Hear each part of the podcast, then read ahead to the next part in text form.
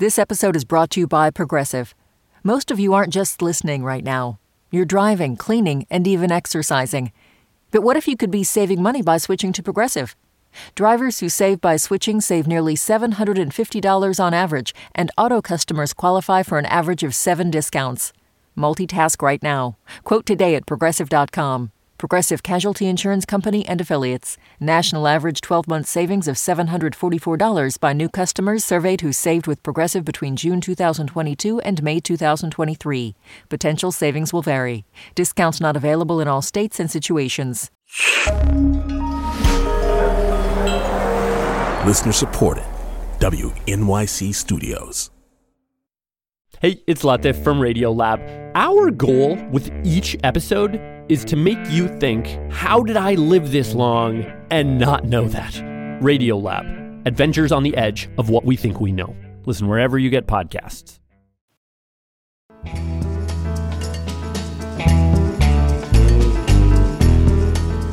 This is on the media's midweek podcast. I'm Brooke Gladstone. What's a sleeper spy? If you've watched the thrilling TV series called The Americans, you know they're a rare species of spy, trained from youth to burrow seamlessly in American life. And they're often Russian. And what's Bellingcat? A group of investigative journalists specializing in using open source intelligence to solve crimes and expose criminals, often Russian ones. Christo Grozev is lead Russia investigator with Bellingcat. His probe into the identities of suspects of the 2018 poisoning in the UK of several people, most notably a Russian double agent for British intelligence, won the European Prize for Investigative Journalism. Last November, he exposed another sleeper who, for years, cozied up to unwitting officials in NATO. Welcome to the show, Christo. Thanks for having me. So, last November, you were combing a list of passport numbers suspected to have been used by Russian spies. Well, first of all, why were you doing that? That's what I do on my spare time. Um, and I'm not kidding. Uh, when I'm on an airplane, when I have a little time between assignments, I like to go over old data sets that we haven't parsed through completely and look for new things. So I had access to this Belarusian border crossing database. We had kind of gone through that a few times, but I thought, well, what else can I do with it? And one thing I decided to do is look for new passports from the known range that we had discovered earlier to belong to Russian military intelligence. A known range of passport numbers. That is correct. We right. had found out in 2018 that what the Russian GRU, the military intelligence, did is for laziness or for Uh, whatever reason, they issue passports under fake identities in sequential numbers. So you would have one spy traveling to poison, well, in this particular case, the Skripals in Salisbury, with a passport number like 6435793. and the other one accompanying him would have only the last digit differ. So this obviously gave us a way to discover new spies because all we needed to do is just look for neighboring numbers in all kinds of different data sets. And we would find a lot of new spies. And that's what I was doing in November.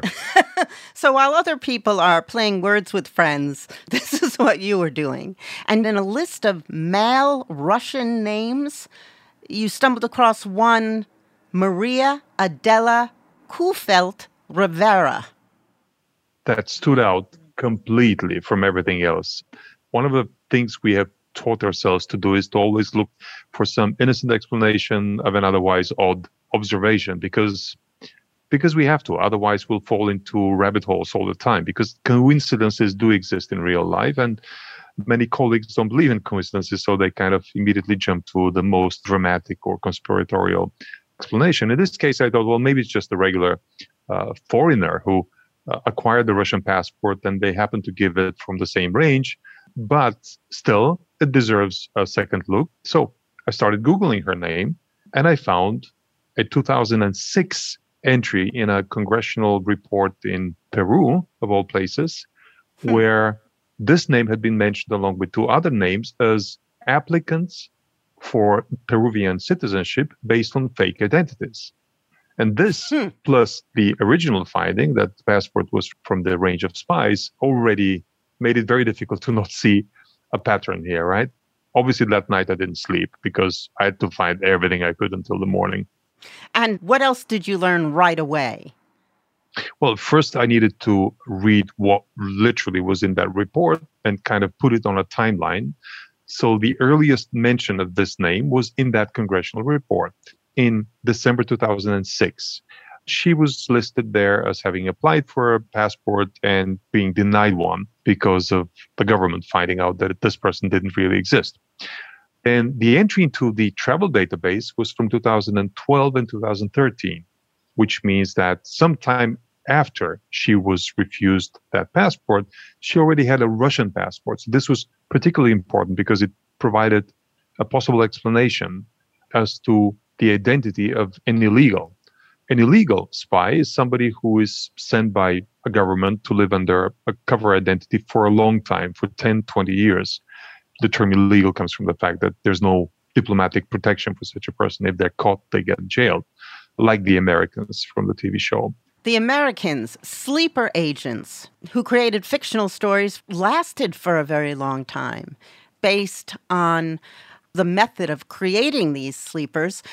How often do these people come up? Extremely rare. Such a rare occurrence that when I found this particular one and I realized it's most likely a sleeper, I mean, you can equate this to a scientist discovering a new species or something, or an astronomer finding a new star, because it's so rare.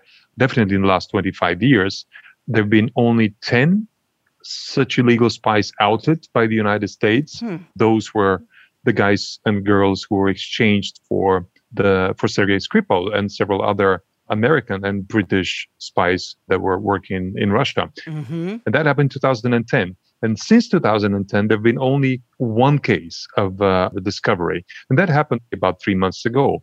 It was a young male with a Brazilian passport and cover identity who had almost gotten a job at the International Criminal Court in The Hague, where he was hmm. going to work as an analyst analyzing Russian war crimes in the war in Ukraine. And this turned out to be a Russian illegal. You can see how rare that is. Yeah, it's it's very rare. Wow. And so, with regard to Maria Adela, you looked at her travel records and she had 13 really long train trips, and that struck you as odd. Absolutely. 13 two and a half day trips between Moscow and uh, France and Italy via train. I mean, we've never seen this before. It was grueling long trips, not just a short trip like three or four hours. So we had to come up with some hypothesis. Was it because she was carrying something more easily be transported by train? Was it because she had a fear of flying, which would mean that she would be a very, very interesting spy? You have to literally go to many places if you're a spy. And if you can't fly, you're limited to places you can only go by train. Anyway, there are more strange things that we discovered. For example, Mhm. that this woman had registered a trademark, which was a jewelry brand called Serein in France in 2012. And then she had moved this trademark registration to Italy. And then we were able to find through the name of the brand a Facebook account. And we could see where she had been and the circle of people that she was interacting with. And mm-hmm. those were mostly Americans, mostly from the NATO base in Naples, in Italy, called the Joint Command Center for the Allied Forces. It's kind of the naval center of all NATO forces.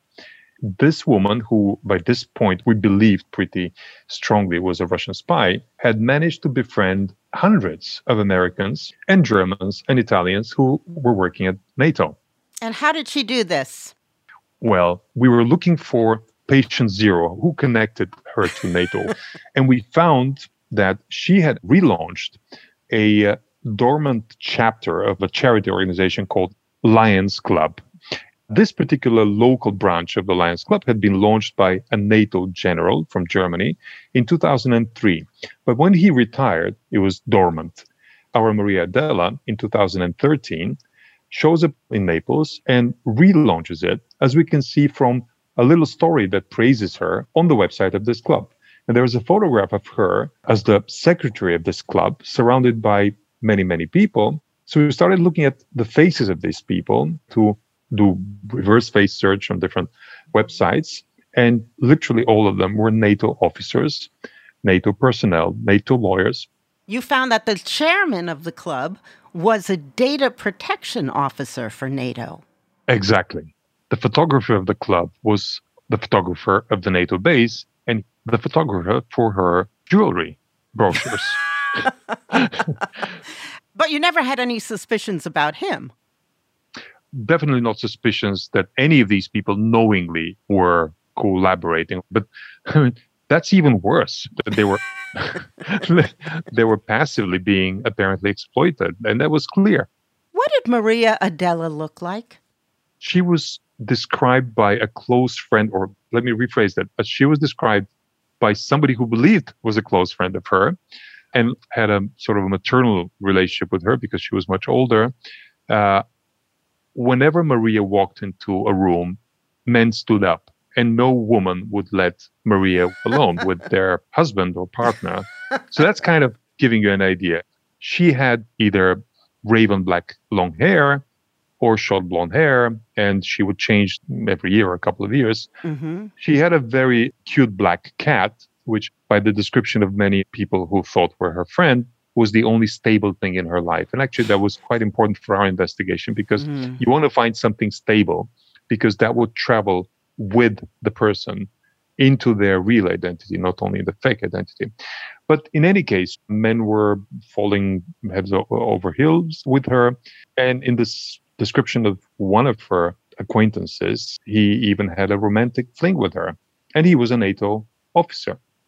She spent over a decade undetected in Europe, primarily in Italy. She had a Russian accent, which uh, at least one of her cover stories explained. I'm just wondering why Russia would find Maria Adela useful as a spy and whether she was a, a, native Russian. I'm just wondering whether you were able to piece together how she wound up where she wound up. Yeah, it was a big mystery. If she had not been mm. outed by the Peruvian government and she had acquired that passport, she would have traveled around the world never admitting any connection to Russia. She would have pretended she came from Peru. She would have learned a, a, a backstory very well about where she grew up and what her mother was like and so on and so forth. But she had a Russian accent. This is funny because even these sleepers who spent 20 years in America and kicked out in 2010, even they had strange non-American accents, mm-hmm. but they got away with it. I mean, mm-hmm. the way it usually works is they come up with some little twist to their background saying, I had a Russian nanny. And that's mm. where I picked up this accent. Or my parents traveled a lot, and for a long time we were based in uh, in Thailand, and there I went to a Soviet school or something like that. So they would have such an explanation in case somebody notices the accent. Mm-hmm. But she didn't get that passport. But by that time, apparently, she had already been deployed with that name. She had traveled under that Peruvian identity. So it was too late for them to change the name. So they had to come up with the second best. And that was a Russian passport issued in this same name. But then they had to come up with a really crazy backstory. This crazy backstory was that she was the daughter of a Peruvian mother and a German father, born in Lima, Peru, mm-hmm. but was brought by her mother to Soviet Russia to see the Olympics when she was age two in 1980. And her mother had to leave urgently back to Peru for whatever unexplained reason. And she left her with a local Soviet family. And that Soviet family became her adoptive parents. She didn't have a great relationship with them, which explained why she wanted out of Russia.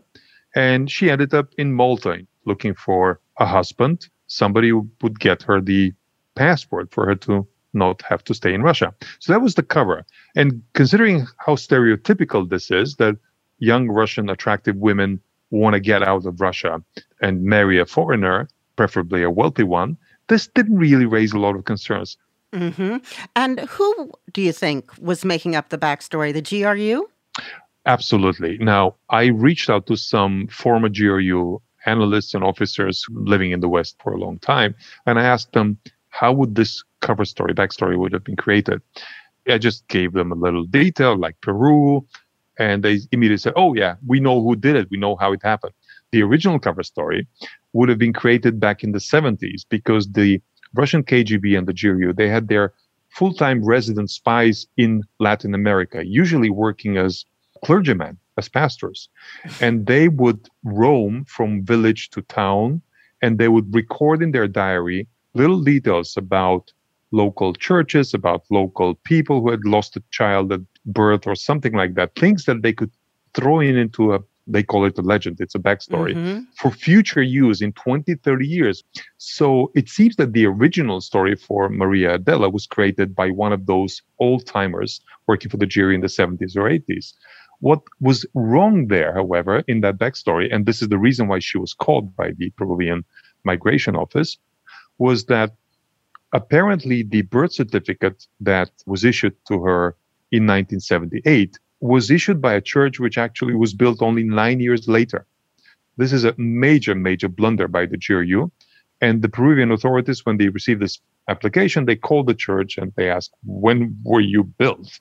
And the pastor from the church told them when in 87. So, and the new cover story, which is this complicated one with the Moscow Olympics, it would have been created on the fly to retrofit the facts, and mm-hmm. it would mm-hmm. have been done by the GRU in Moscow. I guess we should distinguish between the KGB and the GRU. The GRU is specifically Russian military intelligence, right?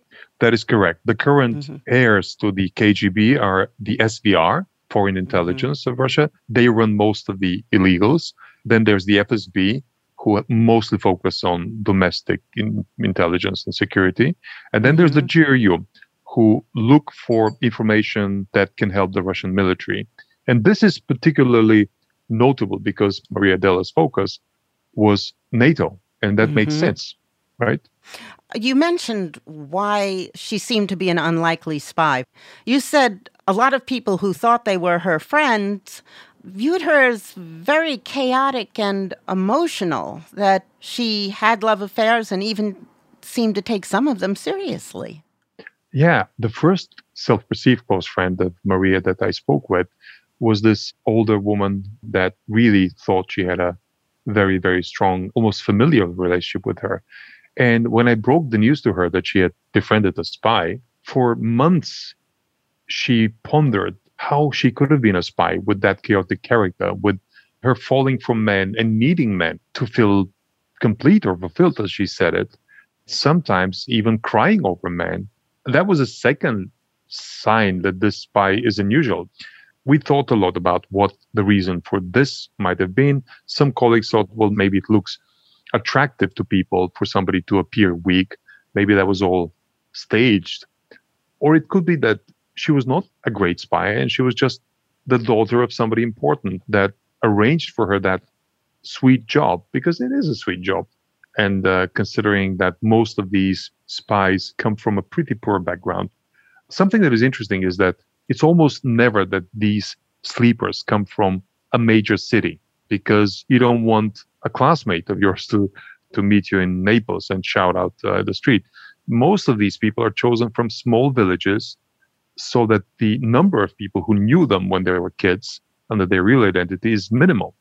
Just like those amazing characters in The Americans. I mean, that story is based on so much truth. I mean, not the actual narrative, but the way, the methods. It's, it's completely the same. So, yeah, they would have come from a pretty poor background, and this lifestyle for them is a major change.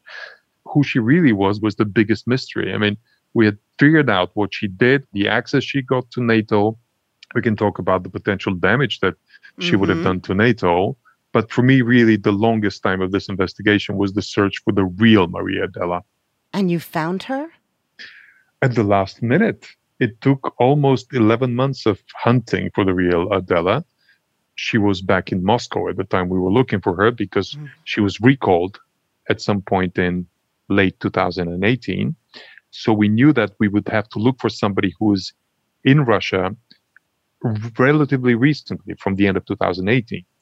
And most likely that somebody would have a cat because everybody told us how much Maria Adela loved Luisa. Now we had a lot of photographs of Louisa the cat, ranging from the time she was a kitten of a couple of days old all the way until she was two and a half, three years old. You had a dossier on Maria Adela's cat. we, literally, I have a file called the cat dossier. We did face recognition of a cat, trying to match this cat to another cat, doing face comparison of cats, uh, but me.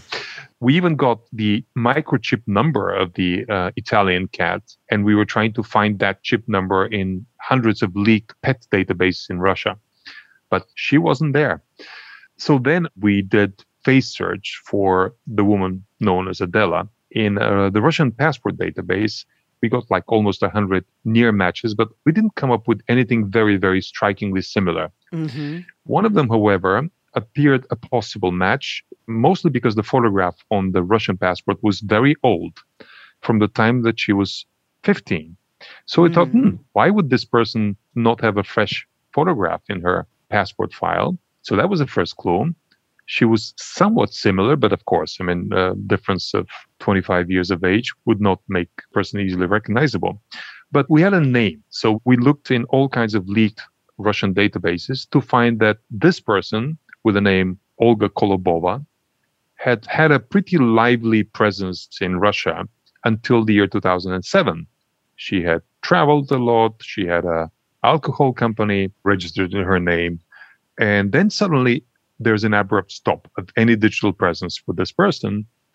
And she reappears again, guess when? In November 2018.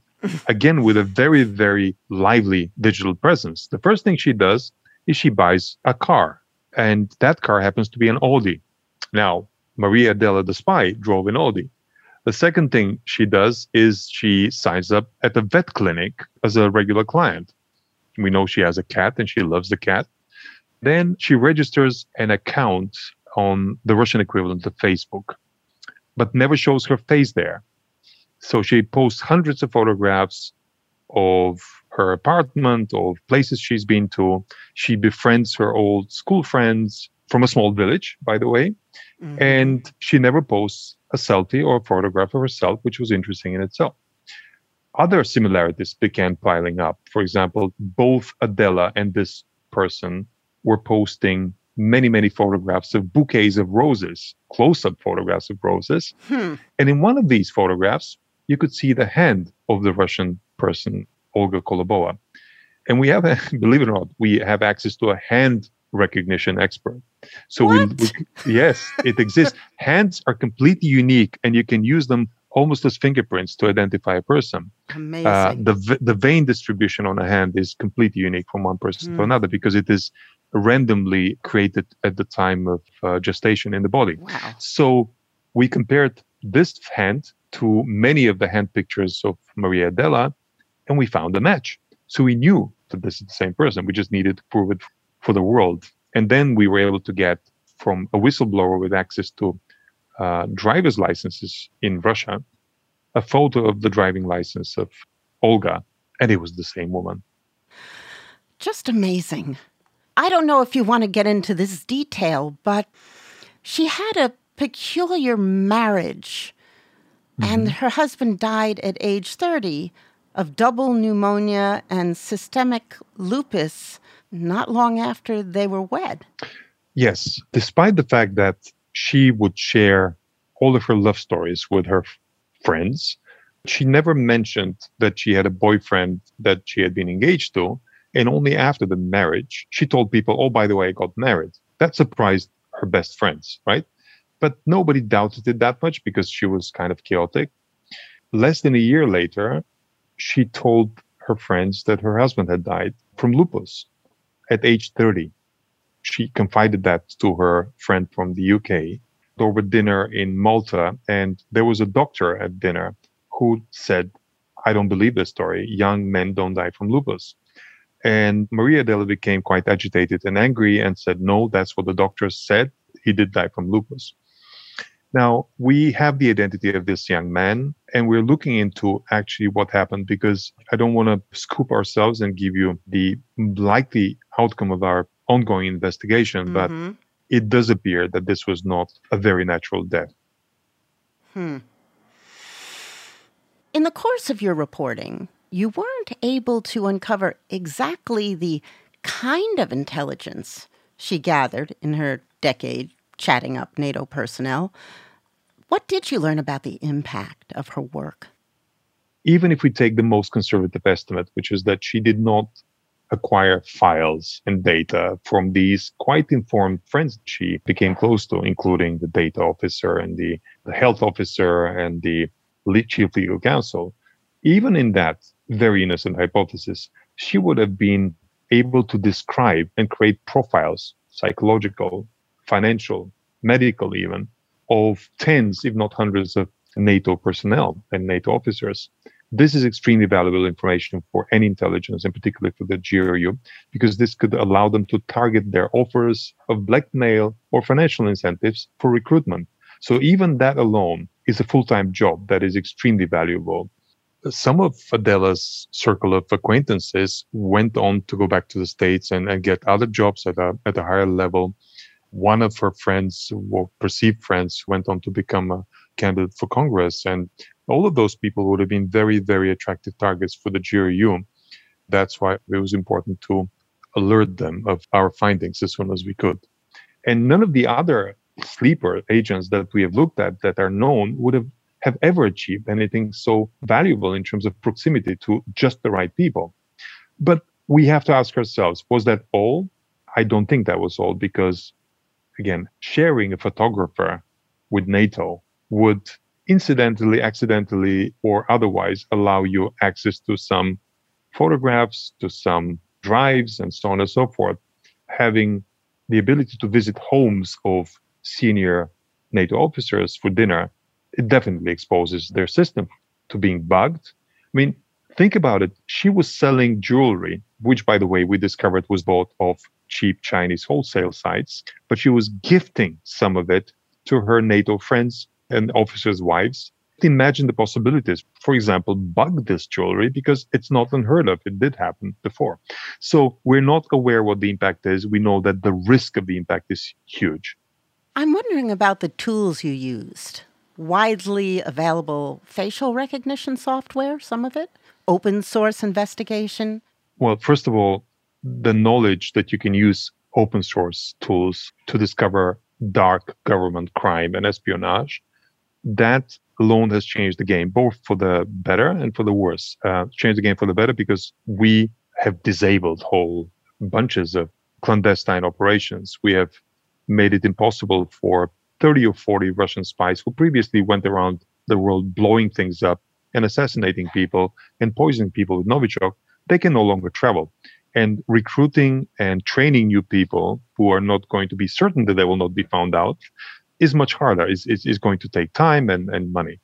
But we being transparent about how we do it has also upped the game. It's made the Russians in this particular case more careful they don't anymore use sequential passports.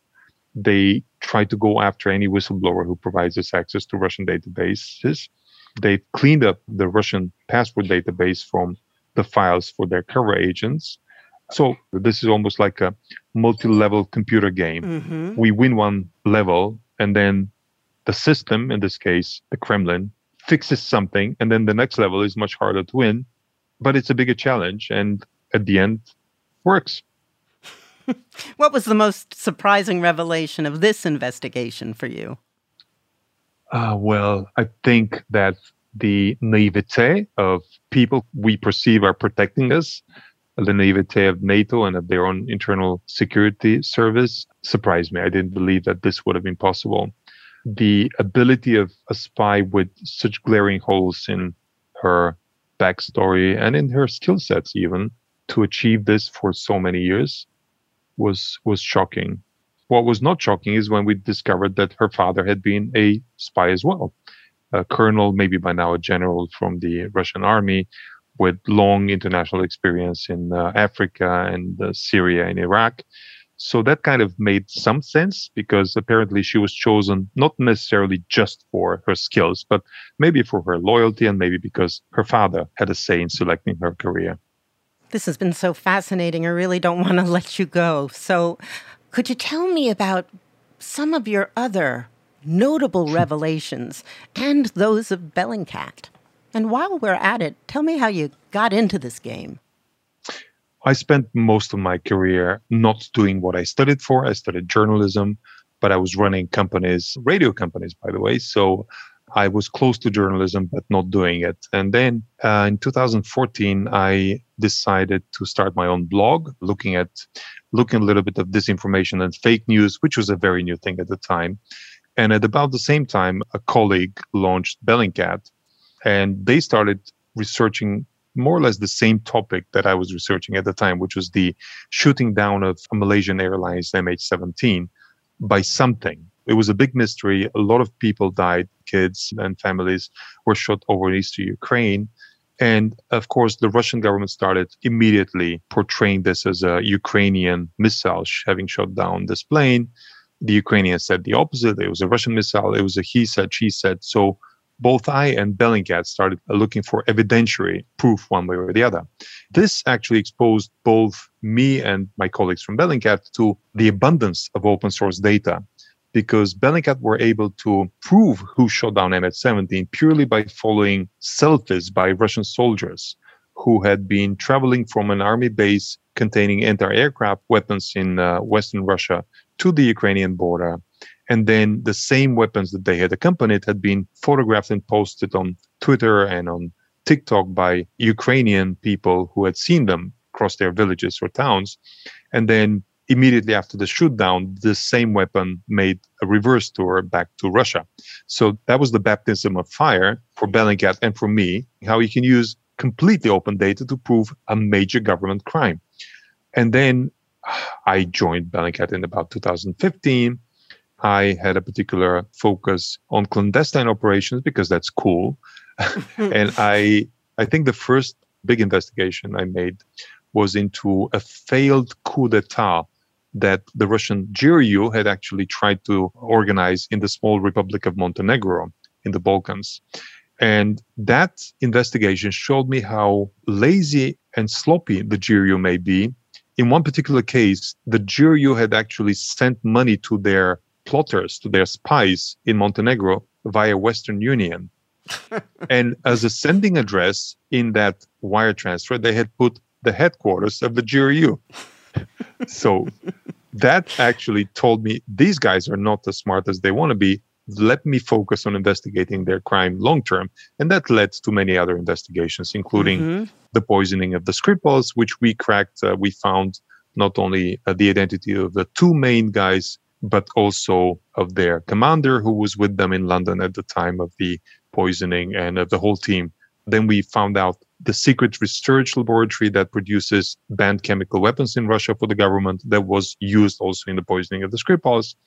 And by tracking what this lab does, we were able to also connect the same lab to the poisoning of Alexei Navalny, the Russian opposition leader, in 2020, as well as to the poisonings of more than six opposition figures and uh, human rights leaders in Russia in the last 15 years. So that's kind of what we've been doing for the last seven years since we were launched. Have you ever had the desire to meet any of these people in person? I am absolutely sure that they know of my existence and they probably think I'm their biggest, uh, uh, if not enemy, but the person who destroyed their career.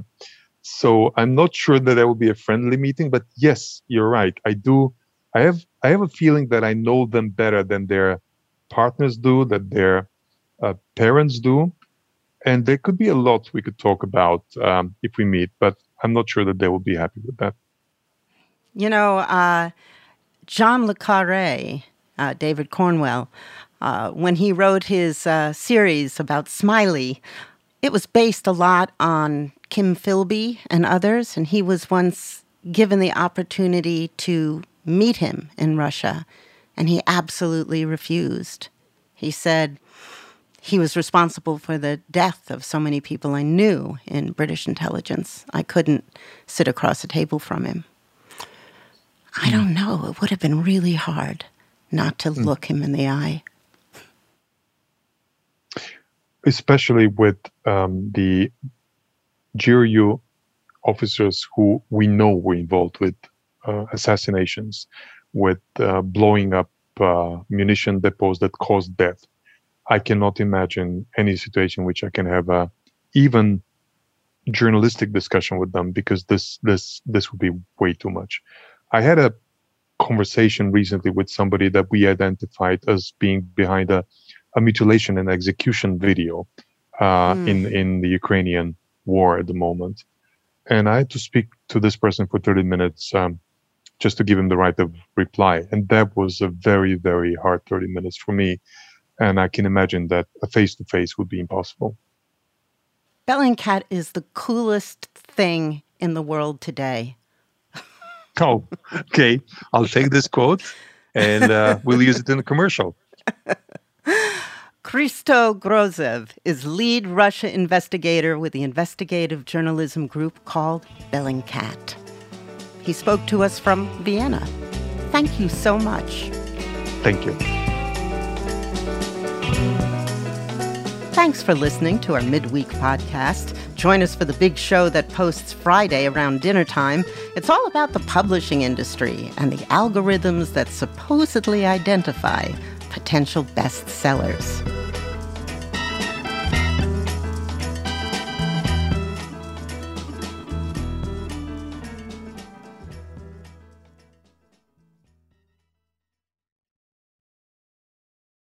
WNYC Studios is supported by Wondersuite from Bluehost.com.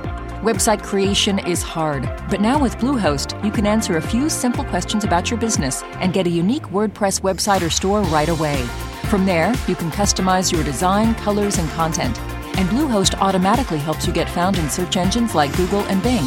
From step-by-step guidance to suggested plugins, Bluehost makes WordPress wonderful for everyone. Go to bluehost.com/wondersuite.